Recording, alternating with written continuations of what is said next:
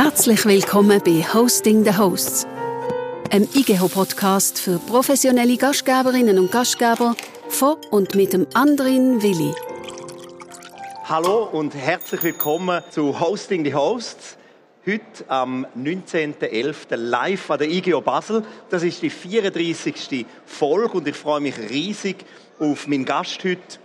Es ist nämlich ein Gastgeber, wenn er nicht im Buch steht. Ein Enfant terrible von der Gastronomie, einer, der so vieles immer wieder in Frage stellt und manches einfach anders macht.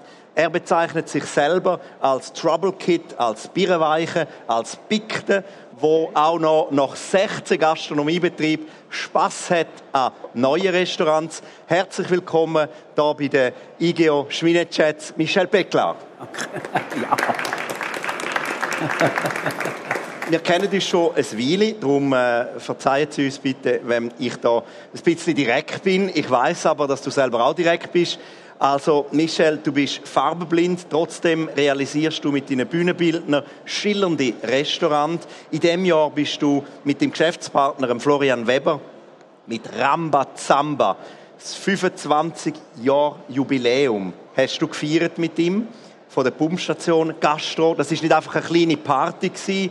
Es war eigentlich fast schon eine Kilbe, eine Freakshow, eine Geisterbahn mit allem Drum und Dran. Alles, was Rang und Namen hatte, ist bei euch aufgekreuzt. Eine riesen Sause direkt am Zürichsee beim Fischers Fritz. Ferner erscheint bald, habe ich gehört, ein Buch über deinen Werdegang. Da bin ich auch schon sehr, sehr gespannt, was da rauskommt. Jetzt aber bin ich gespannt, wenn du aufs kleine blaue Fragebüchlein von Max Frisch zu reden bist. Es ist sein legendärer Fragebogen.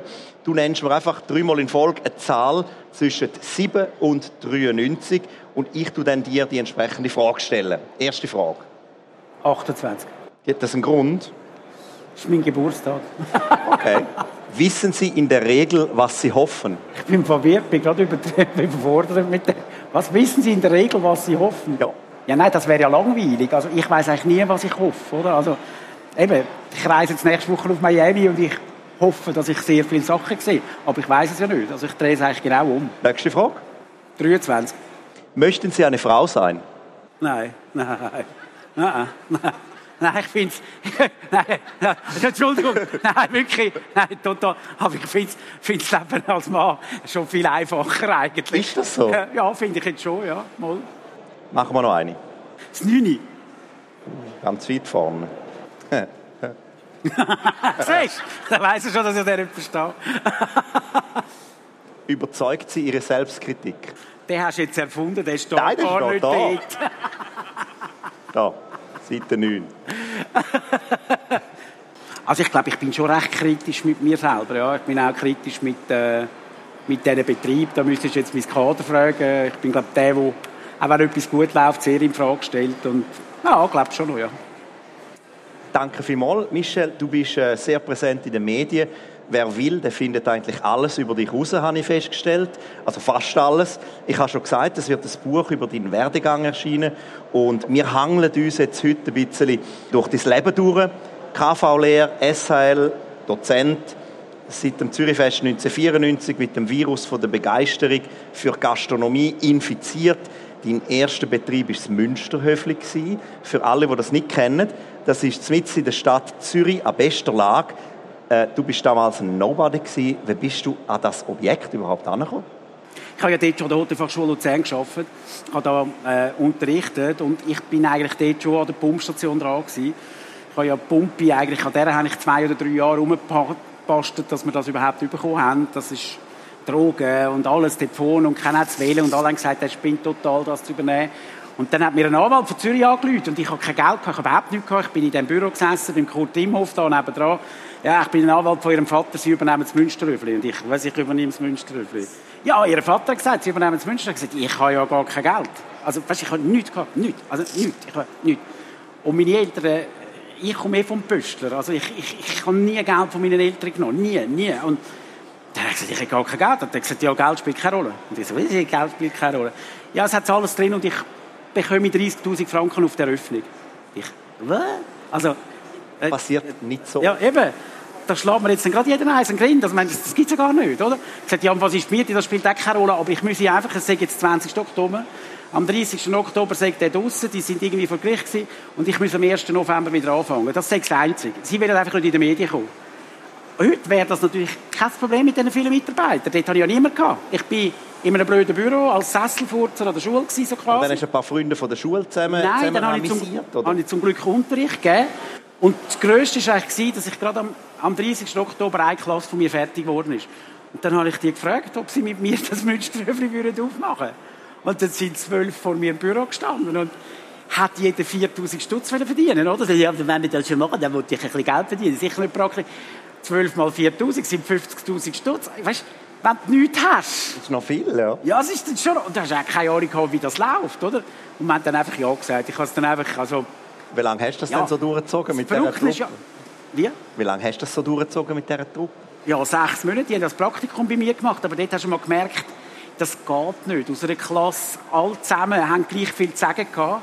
Das geht einfach nicht. Also das geht nicht, oder? Die sind natürlich voll aufeinander los, oder? Weil der hat sich nichts von dem sagen lassen und der von dem nicht mehr und der dem nicht mehr. Und das ist dann nach 6 Monaten ist das ziemlich auseinandergefallen. Also sind das nicht mehr Freunde heute? Mal sehr. Mal sind, das ist die so jetzt führt, die Inhaberin zum Beispiel. Danke, Klaus. Danke. Ja, danke. Die hat ihre Lehrste, das war die Chefin. 1998 ist dann die Pumpstation dazugekommen, wo du mit deiner leider verstorbenen Cousine, mit der Janke Schenker, aufgebaut hast, Grillieren unter freiem Himmel. Also eine total verrückte Idee in Zürich, oder? Wie hat sich das Geschäft in der Pumpstation seither verändert? Kannst du uns da ein paar Eckdaten nennen? Ja, das Krasse ist halt einfach, dass ein Gastronom so etwas gar nicht machen würde, oder? Ich meine, wir verkaufen Bratwürste und wir verkaufen Pumpispieß. Und verkaufen Pumpispieß. Und für viele ist das ja eigentlich zu wenig. Aber man muss ja einfach mal anschauen, meine Vorstellungen, ich bin in der Buchhalter, ist ein Vordersterne in Zürich. Ich glaube, es gibt keinen Betrieb in der Schweiz, der mehr Geld verdient wie der Vordersterne. Das gibt es einfach nicht. Also das mache ich fast schon wett, oder? Und ich habe mein grösstes Praktikum bei Marcel Kopecki, das ist der Innenhafen von Mönchhof, der verkauft auch Bratwürste und Servalat. Der Vorteil von Bratwürsten und Servalat, du brauchst ja keinen einzigen Koch. Respektive, wenn du einen Koch einstellst, dann läuft er davor nach 2 Wochen, oder? Also, weil das macht einfach keiner. Aber die Margen sind natürlich riesig, oder? Und wir haben das übernommen, wir haben plötzlich einfach auch zu wenig Geld gehabt, auch dort Mut gehabt. Ich habe 160'000 gehabt, aber der ganze Umbau hat 250 gekostet. Also, wenn ich nicht Gewinn gemacht hätte im ersten Jahr, wäre mir gerade wieder Konkurs gegangen. Aber ich bin natürlich immer davon ausgegangen, ich habe ja nichts. Was wollen sie mir dann wegnehmen? Ja, wenn es nicht aufgegangen wäre. Und es hat keiner daran geglaubt, oder? Weil das war wirklich die Drogenszene noch da. Ich meine, heute kann ja schon jeder sagen, ja, easy und der Péclard hat nur die besten Lagen, aber dazu mal hat das kein Mensch wollen. Und was sich extrem verändert hat, das ist schon, der Mensch ist heute viel intelligenter, also er tut sich mit dem Essen auseinandersetzen. Also wir haben eigentlich, das Extreme ist, dass wir etwa noch 1/3 von Würsten brauchen wie 1998. 1/3, gell? 1/3. Aber etwa 5-mal mehr Salat. Also das ist... Und er schaut auch viel mehr, von wo das die Produkte kommen. Auch bei diesen einfachen Betrieben, die wir haben, merken wir enorm, dass der Mensch sich massiv auseinandersetzt. Von wo ist das Produkt? Ist das nachhaltig? Ist das... Also das ist schon, eben, ich glaube, das unterschätzt sehr viel. Immer wieder hast du mit visionären Projekten auch glänzt, du hast visionäre Projekte auch umgesetzt. Was denkst du jetzt von allen? Welches war dein visionärste Projekt? Also NZZ sicher nicht. Nicht? Aber es war schon visionär. Ja, bei Konkurs, also meine, das hat mich 3,5 Millionen gekostet. Gell? Also das war wirklich der grösste Flop von meinem Leben gewesen. Aber immer dann, wenn du etwas gemacht hast, wo... also für alle, die es nicht kennen, multimedial. Ja, es ist ein einfach, wenn du etwas machst, was du selber nicht lebst, dann geht es in die Hose. Schober war genau das Gleiche, oder? Da haben wir auch so viel Geld. Ich glaube, das Visionärste ist im Fall schon entweder die Tramstation oder das Go-Go, wo wir ein Restaurant gemacht haben, ohne Speiskarten und ohne Weinkarten, wo die ganze Hotelfachschule gesagt hat, der Herr Bauer, also Herr Péclard, das kannst du doch nicht machen und das geht doch nicht und das macht man nicht. Und das ist eine Bevormundung vom Gast und wir machen das seit irgendwie 15 Jahren und das funktioniert ohne Ende, oder? Das ist, ich meine, eben, wir gehen wieder von uns aus, eine Speiskarte muss man machen, aber ich gehe vom CS-Banker aus, der sagt, hey, der ist vielleicht gerne wieder mal daheim und daheim gibt es das, was auf den Tisch kommt und der will nicht immer nur bestellen, also ja, und dann musst du in den Weinkeller, oder? Ich meine, das ist ja so eine Frechheit. Und im Weinkeller ist der Wein noch teurer, wie wenn es dir servieren, so quasi. Sackteuer, das Go-Go. Ja, es ist sackteuer, oder? Da muss jeder selber in den Weinkeller. Jetzt für uns, wir denken, das geht nicht, oder? Aber für einen normalen Kunden denkt er, wow, ich darf in diesen Weinkeller. Wow, ich darf das anschauen. Laufen jetzt noch an den Gocki-Fläschchen vorbei und am Altglas und keine Ahnung was. Und wo eigentlich jeder normal versteckt, oder? Und die finden, wow, und wo, und da, und so läuft das. Und völlig doof, oder? Und dann siehst du halt auch mal, was dort in diesem Weinkeller passiert. Also wenn sie ein bisschen sadistisch, masochistisch veranlagt sind, dann gehen sie mal in den Weinkeller und dort hat es so 2, 3 Tische, die man essen kann. Und schauen mal, was da passiert, oder? Wie die Wein aussuchen, weil das ist dann schon krass. Und das, wer sucht es denn Wein aus? Ja, ich meine, nach dem Preis? Wir haben wieder... Nein, null. Nein, das ist ja das Verrückte, oder? Wir haben den Keller wieder gemacht mit Bühnenbildner, alles nachgebaut, einfach romantisch und... mit Kerzen und Zeugs und Sachen. Und dann kommt der Mann mit der Frau und der Mann sagt immer, er habe eine Ahnung von Wein. Und ich behaupte, 30% haben eine Ahnung und der Rest sagt, er habe eine Ahnung. Ja. Und die Frau ist gerade ein bisschen verliebt in den Mann, weil sie die Kerzen sieht und würde jetzt eigentlich sehr gerne einen Heiratsantrag. Also kannst du wirklich zuschauen. Und der Mann ist von diesen Wein und fängt an zu schwitzen, weil er nämlich keine Ahnung hat, oder? Fuck, und jetzt, oder? Jetzt habe ich nicht eine Speiskarte, die ich da schauen kann, oder? Sondern jetzt sind die Weine da und ich muss ja jetzt imponieren, weil sie mich ja heiraten will. Also, das ist im Fall wirklich, das kannst du zuschauen, oder? Und dann haben wir natürlich irgendwann mal herausgefunden, wo der Mann jemand steht und vor ihm ist eigentlich Ornellaia, Sassicaia, Bricco di Luccione, all da die blöden Brands, die voll überteuerten Brands. Aber das funktioniert. Also, der Bindella hat mal gefragt, das kann ja gar nicht sein, dass ich in diesem kleinen Läden so viele Ornellaia brauchen, oder? Also, weil die ist verliebt. Ich nehme den Wein. Das ist wie eine Gucci-Tasche. Kannst du mir mal sagen, wieso das eine Gucci-Tasche ist? Ich nicht. Ja, eben, ich auch nicht. Aber jeder hat eine. Jetzt, wie viel Geld hast du in deiner Karriere in der Gastronomie schon investiert? Und jetzt über Fails reden wir nachher. Wie viel, dass ich schon investiert habe? Ja, kannst du das sagen? Keine Ahnung. 25 Jahre. Das lange. Also wie viel, dass ich in Sand gesetzt habe, das weiss ich. Aber investiert weißt du nicht? Ja, sicher 30, 40 Millionen. Also ich nehme es jetzt schwer an, in 25 Jahren. Ja, sicher, ja. Und du willst ja, dass in deinen Betrieben alles stimmt. Also darum treffen wir dich am Mittag am meisten in deinen Betrieb, weil du stellst auch sicher, dass du selber nicht betriebsblind wirst, oder? Ja, ich glaube, das ist eines meiner grössten... Ich bin ja farbenblind und ich glaube, einer meiner Vorteile ist, ich schaue mich als Gast an, oder? Also ich kann ja weder kochen, noch habe ich eine Ahnung von Wein. Also wirklich nicht. Also ich kann 2 Spiegelei, oder? Also ich kann wirklich nicht kochen. Aber ich schaue dann die Betriebe immer als Gast an, oder? Also ich denke mir immer, wie kommt dann der Gast da rein, oder? Was sieht der, oder? Und meine Geschäftsführer wären einmal richtig hässig, also nicht einmal hässig, sondern wieso siehst du das alles, oder? Aber das ist ja klar, die sind jeden Tag 24 oder 8 oder 15 Stunden in diesem Laden rein und da wirst du halt betriebsblind, das ist ja logisch, oder? Also, und ich komme von außen und studiere und ich meine, sagen ja sehr viele Leute, ich sage arrogant, aber die Arroganz ist eigentlich nur, weil ich völlig abwesend bin, oder? Ich ab und zu in meiner eigenen Welt drin bin und irgendetwas beobachten, oder? Also ich bin nicht arrogant. Nein. Ja, sie also, lacht. Nein. Also wären wir jetzt neu. Ja, aber das wird mir viel vorgeworfen. Welches Restaurant willst du noch gerne eröffnen? Sag ich dir doch nicht. Sag's jetzt doch. Ja, wir sind zwar 2, 3 neue Sachen. Ich kann ja nie aufgeben. Nein, ich gehe jetzt gerade. Ich meine, für mich ist es ja immer so spannend, dass so viele Leute sagen, in der Gastronomie verdienst du kein Geld und so. Aber sie verändert sich ja auch nicht, oder? Also, ich meine, Pauli ist einfach mal veraltet, oder? Und dann musst du halt einfach neue Wege gehen. Und ich finde jetzt recht cool, wie wir jetzt mit unserer eigenen Kochschule die Afghanen ausbilden und wie das funktioniert. Und ja, ich bin das letzte Jahr in San Francisco gewesen und habe das Restaurant gesehen, wo ich einfach, ich meine, ich schaue es natürlich anders an wie einer, der Gastronomie gelernt. Ich habe ein Restaurant gesehen, das beste Steakhouse von San Francisco.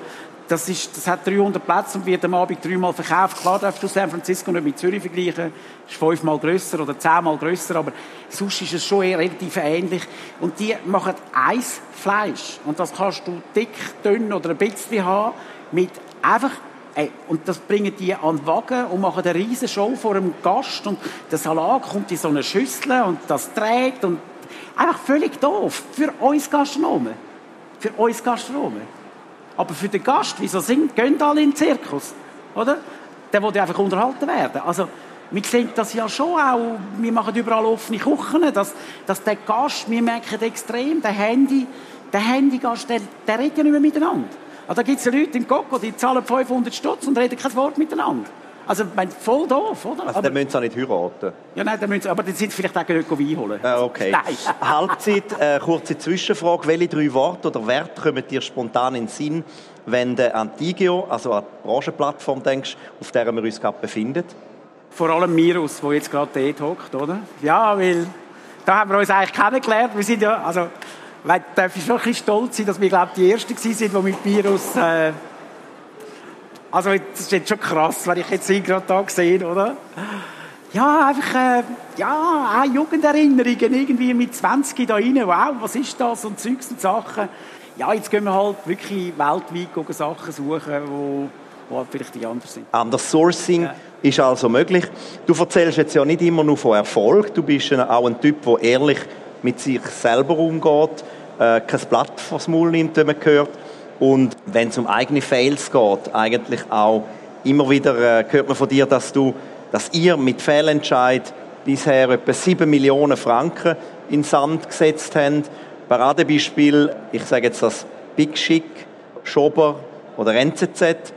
Warum bist sogar du vor Niederlagen nicht gefeit? Weil ich ja auch ein Mensch bin. Also, ich habe jetzt nicht das Gefühl, dass ich besser bin wie andere. Ich glaube, ich gehe es einfach von einer anderen Seite an, oder? Und ich meine, jedes Mal, wenn es in die Hose gegangen ist, eigentlich, wenn ich nicht an mich geglaubt habe, ich bin ein Mensch, der gerne mit den Badhosen umeinander läuft und einem T-Shirt und eigentlich einfache Gastronomie und das irgendwie. Aber passt ein Schober zu mir? Nein, aber ich kann es mir entscheiden. Aber du hast dir lange genug eingeredet. Aber du hast dir schon eingeredet, dass ja, das schon... Ja, nicht, ja, meine, hättest du auch. Ich meine, da bist also 32 und da gibt es ein Odeon, da gibt es eine Kronhal und da gibt es einen Schober. Und dir als farbenblinder, fast durch die Hotelfachschule fliegender Mensch wird das angeboten. Also da brauchst du sehr viel Kraft, um nicht Ja zu sagen, oder? Ja. Und ich habe ja lustigerweise 3-mal Ja Nein gesagt und dann habe ich es dann trotzdem gemacht. Hätte ich lieber nochmal Nein gesagt. Aber das Gleiche, ich meine, du kannst ja auch sagen, gut, wir haben 2 Millionen verloren. Es ist unglaublich viel Geld, auch für mich. Es ist dazu mal, bin ich fast Konkurs gegangen. Aber was natürlich aus so einem Schober aus marketingtechnisch passiert oder mit dir als Mensch passiert, also das ist wahrscheinlich mehr wie 2 Millionen wert, oder? Also, weil dort hat der Brand Péclard angefangen zu wirken. Also das darf man schon sagen. Vorher ist es einfach Bratwurstbude gewesen, oder? Ein Next Level eigentlich von der Gastronomie, Kompetenz, auch vom Namen, vom Ruf etc. Unternehmer sein heisst auch Verlust machen, Risiken eingehen. Wenn jetzt du Aktionär hättest, die hätten wahrscheinlich keine wahnsinnige Freude daran und auch ein VR und das Advisory Board und all das. Auf wer hörst denn du, weil du ja all diese Boards nicht hast, abgesehen von deinem Geschäftspartner? Und auf auch den hörst nicht immer, weiss. Ja, das gibt schon sehr wenige, die ich einfach extrem... Ich liebe die Menschen, die mich massiv in Frage stellen. Oder? Also, die dann auch wirklich sagen, jetzt spinnst du. Oder jetzt, ich meine, ich fliege nächste Woche mit meinem ganzen Kader für 10 Tage auf Miami und habe das letzte Wochenende jedem einen Brief geschrieben. Also, da kommt jeder im Flieger rein, von mir einen handgeschriebenen Brief mit 1000 Dollar, über was sie verpfeffern können. Und das war so lustig, ich habe das so geschrieben, Samstagssund. Und eigentlich immer, danke, dass du mich in Frage stellst, bei jedem Zweiten, oder? Ich liebe es und ich gehe ja auf, wenn du kannst sagen, Thomas Stärchi, wo du, glaube ich, sehr nahe zusammenstehst, das ist ein Mensch, der mich massiv in Frage stellt, aber massivst, oder? Aber es ist einer von meinen richtig guten Freunden. Ich liebe das. Ich finde es schwieriger, wenn du es erfolgreich, dass jeder sagt, oh, Herr Péclard, oh Gott, oh, der macht keinen Fehler. Was? Ich mache Fehler wie jeder andere auch. Und ich schaue es vielleicht ein bisschen anders an. Wie entscheidet denn ihr zwei, du und der Flo, wenn das an den Stecker züchert? Jetzt bei der NZZ ist das für mich als Außenstehender schon sehr abrupt gekommen, plötzlich. Wie macht ihr das? Das ist... Der Flo hat es weitergezogen, oder? Wie ein normaler Businessmensch das auch macht, oder? Der sagt natürlich, hey, wir haben 4 Millionen oder 3 Millionen investiert, Wir verlieren zwar Geld, aber vielleicht werden wir ja das nächste Mal wieder Geld verdienen. Und ich habe dann einfach irgendwann gedacht, hey, kein Mensch von unserer ganzen Firma steht hinter dem Ding, weil eben der Fisch stinkt immer am Kopf, oder? Ich habe mich null definieren. Ich habe das zwar gemacht, habe lustig gefunden, das aufzumachen. Kaum ist es oft, bin ich nie dort drin gewesen. Aber gar nie. Was hast du konkret daraus gelernt? Ich glaube, was einfach wichtig ist, mach das, was du selber lebst, oder? Also das, was du bist, oder? Und wie würdest du denn deinen Ausflug in die Berge auf Arosa beschreiben? Ich gehe nicht gut, nein. Nein, ja das, es ist... Aber dort haben wir natürlich, dort haben wir auch ganz viel Geld. Also wir sind ja immer noch am Krieg. Wir sind, also ich habe immer noch, ich bin eigentlich verklagt auf 5 Tage Kisten, einfach das, also. Okay. Aber ich habe bis jetzt, am 8. Januar muss ich vor Gericht, nach 3 Jahren. Arosa, ich meine, wir haben natürlich gehofft, dass wir die Leute überwintern können, oder? Wir haben eigentlich die Überlegung gehabt mit unserem Sommerbetrieb, dass wir die können nehmen, dort rauf und über den Winter, weil das ist ja ein Blödsinn in diesem Saisonbetrieb, dass du im Winter all die Leute verlierst, oder? Und wir haben gemeint, wir brechen das an, und das ist aber schon krass gewesen. Die Zimmer sind auch noch in diesem Haus gewesen, und nach der ersten Saison sind alle gekommen und gesagt, da oben wirst du Alkoholiker, ich gehe nie mehr dort rauf. Ja, was willst du machen, oder? Da schneit es, da tust, da hast du Leute den Tag durch und am Abend bist du in diesem Zimmer und saufst jetzt da. Also, ja, ist einfach so, oder? Und also die Überlegung ist nicht aufgegangen. Wir haben einen Mietvertrag unterschrieben, der vielleicht nicht so okay war. Ja, wir haben Fehler gemacht auch. Ich glaube, Sie wissen, wie es in den Bergen geht, da die Familie da hinten. Ich weiss vielleicht, wie es in Zürich geht, oder? Also es ist, vielleicht habe ich da auch gemeint, ich sage, ich würde es nie mehr machen, gell? Nie mehr. Also ich meine, mir wird jetzt momentan relativ viel angeboten in den Bergen. Aber wir können es einfach nicht. Also da Schuster bleibt bei deinen Schuhen eben. Wieso soll ich ein Picknick machen, wo ich koreanische Food verkaufe, wo ich gar nicht esse? Oder? Also, ich habe es einfach mal nicht gern. Aber reden wir über Cash Cows. Ich behaupte ja, dass dein grösster Erfolg ein kleines Kaffee war mit dem Namen Prisma. Du hast es kurz einmal unter dem Kaffee Felix eröffnet. Ich mag mich noch an die Eröffnungsparty erinnern. Ist an der Bahnhofstrasse in Zürich. Ist das gewesen. Und kurz darauf ist das plötzlich zu gewesen. Und du hast es verkauft. Wie ist denn die Geschichte gegangen? Nein, das ist eigentlich... Ich habe das von meinem Onkel übernommen. Das ist natürlich so. Ich meine, ich kann sagen, wie Bratwürste verkaufen. Natürlich, wenn Sie einen Kaffee haben, aller besten Lage, wo Sie im Tag 1000 Kaffee verkaufen, verdienen Sie einfach Kohlen ohne Ende, oder? Weil der Warenaufwand ist ja nichts, oder? Also, das ist 12 Rappen. Sie können irgendeinen Doppel in Service stellen. Also, nicht böse, aber du musst ja nichts können, oder? Das Höchste vom Gefühl ist, wenn du mal einen Latte Macchiato verkaufst. Also, das Teil ist gelaufen wie eine Rakete, oder? Also wirklich, wir haben dort irgendwie, ich weiss auch nicht, 2,5 Millionen gemacht. Ich habe dann mit dem Herrn Teuscher das umgebaut. Das hat ja dann einmal Kaffee Felix geheissen. Ich bin auch, dann hat es Streit gegeben, weil ich wieder, das Schickness passt vielleicht irgendwie nicht so zu mir. Dann hat es Balthasar geheissen. Und dann ist es aber gelaufen wie Frucht, aber dort ist etwas anderes passiert. Da ist auch wieder der Vermieter gekommen und hat gesagt, Péclard, du hast noch einen Vertrag auf ein Jahr. Und nachher hast du eine unechte Option. Einfach, du zahlst jetzt 700 Franken auf den Quadratmeter, das ist Bahnhofstrasse. Das nächste Jahr zahlst du einfach 4000 auf den Quadratmeter. Ich meine, das musst du nicht einmal überlegen. Und dann hat er aber gesagt, aber wenn du jetzt in 2 Monaten ausziehst, dann knall ich dir 1 Million auf den Tisch. Also das heißt, dann habe ich meinem Anwalt angerufen, am Hoch. Und dann hat er gesagt, musst du machen. Und dann finde ich eben so schön am Internet, ich habe dann geschrieben, also gut, für 1,3 können sie es morgen holen. Am 2 ab 8 hat er angerufen, ich soll vorbeikommen. Ich hätte auch 1,5 verlangen können. Ich hätte auch 1,7 verlangen können. Und dann war halt das weg gewesen. Aber dann habe ich zum Glück die 1,3 Millionen... Weil ich habe ja im gleichen Jahr das Fischers Fritz gekauft, wo jeder gesagt hat, das sei voll bierenweich. Also sogar mein ganzes Kader hat nicht mehr zu mir gehalten. Er hat gesagt, wenn du das machst, so einen Bullenbast mit Betrieb, mit Birkenstöcken und Raviolibüchsen und keine Ahnung was, kannst du machen, was du willst. Da war noch Marco Perro und Co. Das machst du einfach allein. Mit dem haben wir nichts zu tun. Und das ist eben wieder, ich liebe es, wenn man mich in Frage stellt, dann habe ich alle gefunden, fuck you, also ich zeige es euch. Und dann habe ich zum Glück die 1,3 Millionen von denen gehabt und habe die ins Fischers Fritz übergetatscht. Und es ist schon krass, oder? Ich meine, es ist ein Campingrestaurant. Also das ist ja krass, wie das... Wir brauchen im Tag 80 Kilo Felchenfilet und 50 Kilo Bulleflügeli. Und da kannst du wieder sagen, Bulleflügeli verkauft ein Gastronom nicht. Das Kilo kostet 3,60 Franken. Sie kommen es an Diskretion bei uns über.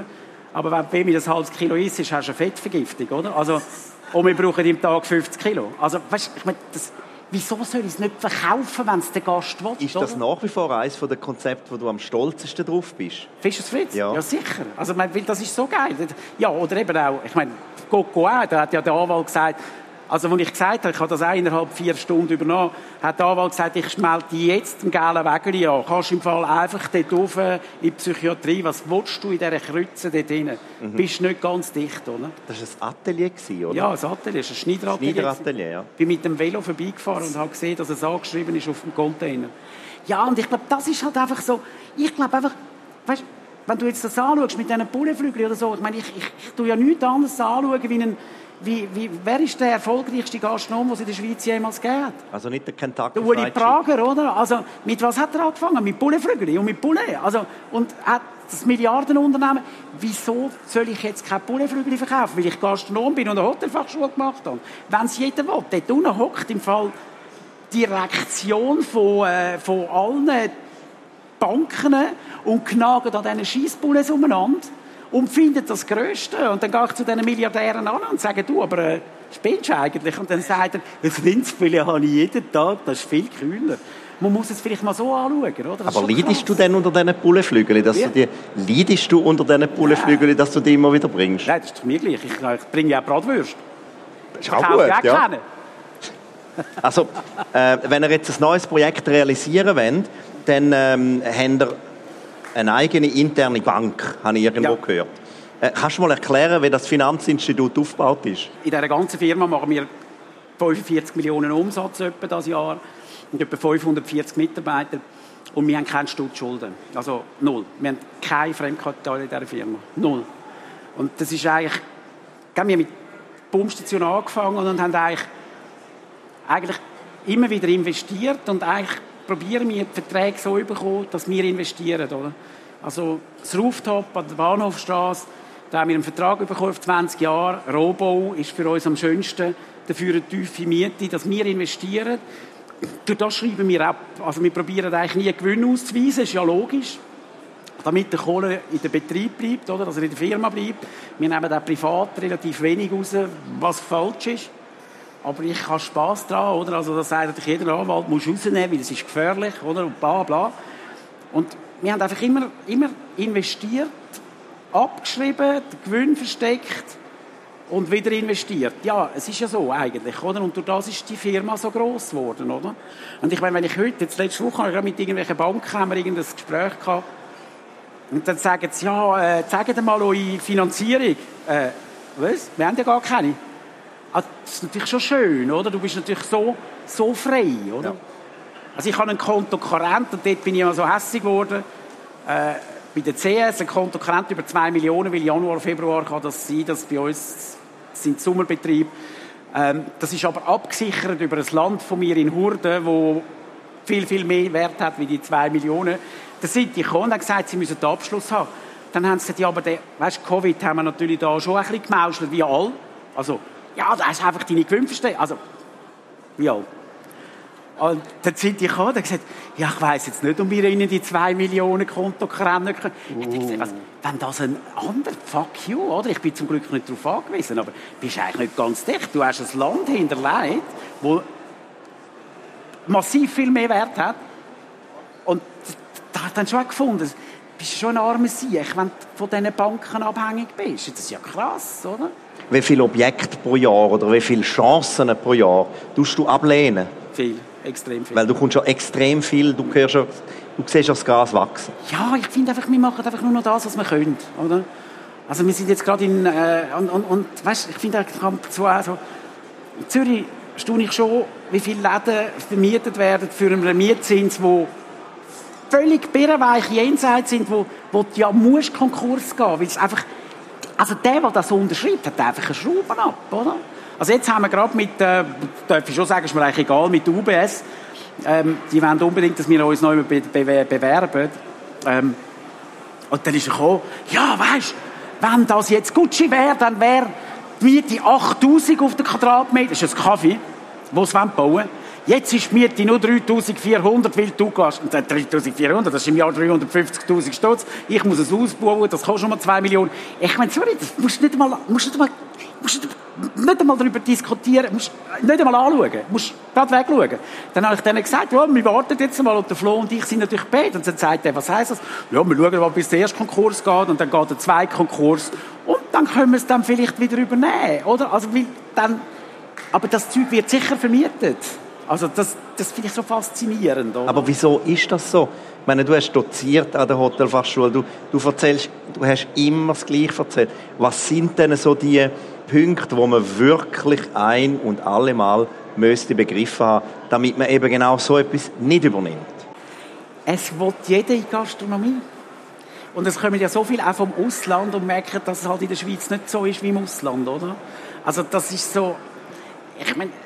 Jeder, der irgendwann einmal Geld verdient hat, findet es lässig, nachher einen Kaffee haben oder ein Hotel haben. Oder du siehst es in Gstaad, du siehst es ja überall, oder? Ein Ecclestone muss ein Hotel haben in Gstaad, oder? Ob das rentiert oder nicht, ist ja egal, er ist Milliardär, aber da, vielleicht wird ihm das auch nachgemacht, oder? Und ich glaube, ich verstehe das ja auch nicht. Ich verstehe ja auch nicht, dass wir ein bisschen mehr Erfolg haben wie andere. Es ist ja so einfach. Die Miete darf etwa 10% vom Umsatz ausmachen, 8%. Wenn der 340.000 Stutz Miete will, dann sind das irgendwie 3,5 Millionen für Umsatz mit einem Kaffee. Jetzt überleg dir mal, wie viel Kaffee das da rauslassen muss. So viel kannst du gar nicht rauslassen. Ende der Rechnung. Ja, fertig.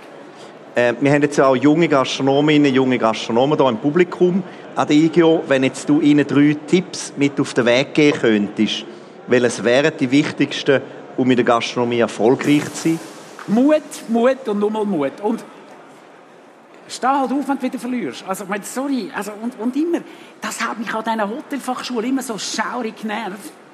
Und das ist so, wenn du anfängst, ein Konzept zu machen, als erstes, wie finanziere ich es? Und das ist ja eigentlich normal. Dann verlierst du doch jede Kredit. Wie kommst du den Kohlen eh nicht über? Dann musst du ja gar nicht diskutieren, oder? Aber wir probieren eigentlich immer von der Hand, klar, man kann jetzt sagen, ich habe Geld heute, oder? Aber dazu mal ja kein Geld.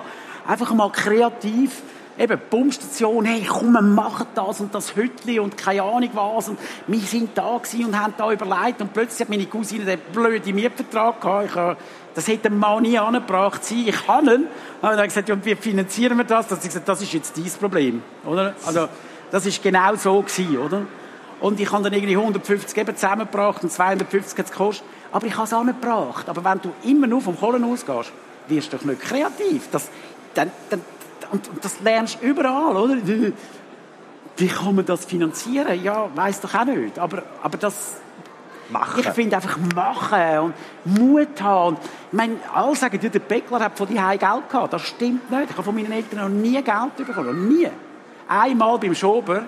Dort haben sie mir 300.000 Stutz, sonst hätte es mich verjagt, oder? Und das habe ich dann aber innerhalb eines Jahres wieder zurückgezahlt, oder? Aber auch dort soll ich jetzt... Ich bin ein Arm, ich habe verloren. Ja, ich habe halt ein Zeichen gemacht, jetzt muss es irgendwie neu anfangen. Und nochmal, man sieht es ja bei vielen, nicht Leute, die selbstständig sind. Wieso gehen wir nie vor Gericht mit Mitarbeitern?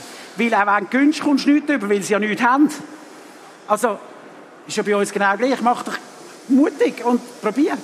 Und wenn du nichts hast, kannst du dir ja nichts wegnehmen, grundsätzlich, oder? Also, bös gesagt, oder? Also, ich finde das immer sehr schade, dass man so sagt, ja, ich kann ja nicht, weil ich habe ja kein Geld und ich weiss nicht was, habe keinen reichen Vater. Was hat das mit reichen Vater zu tun, oder?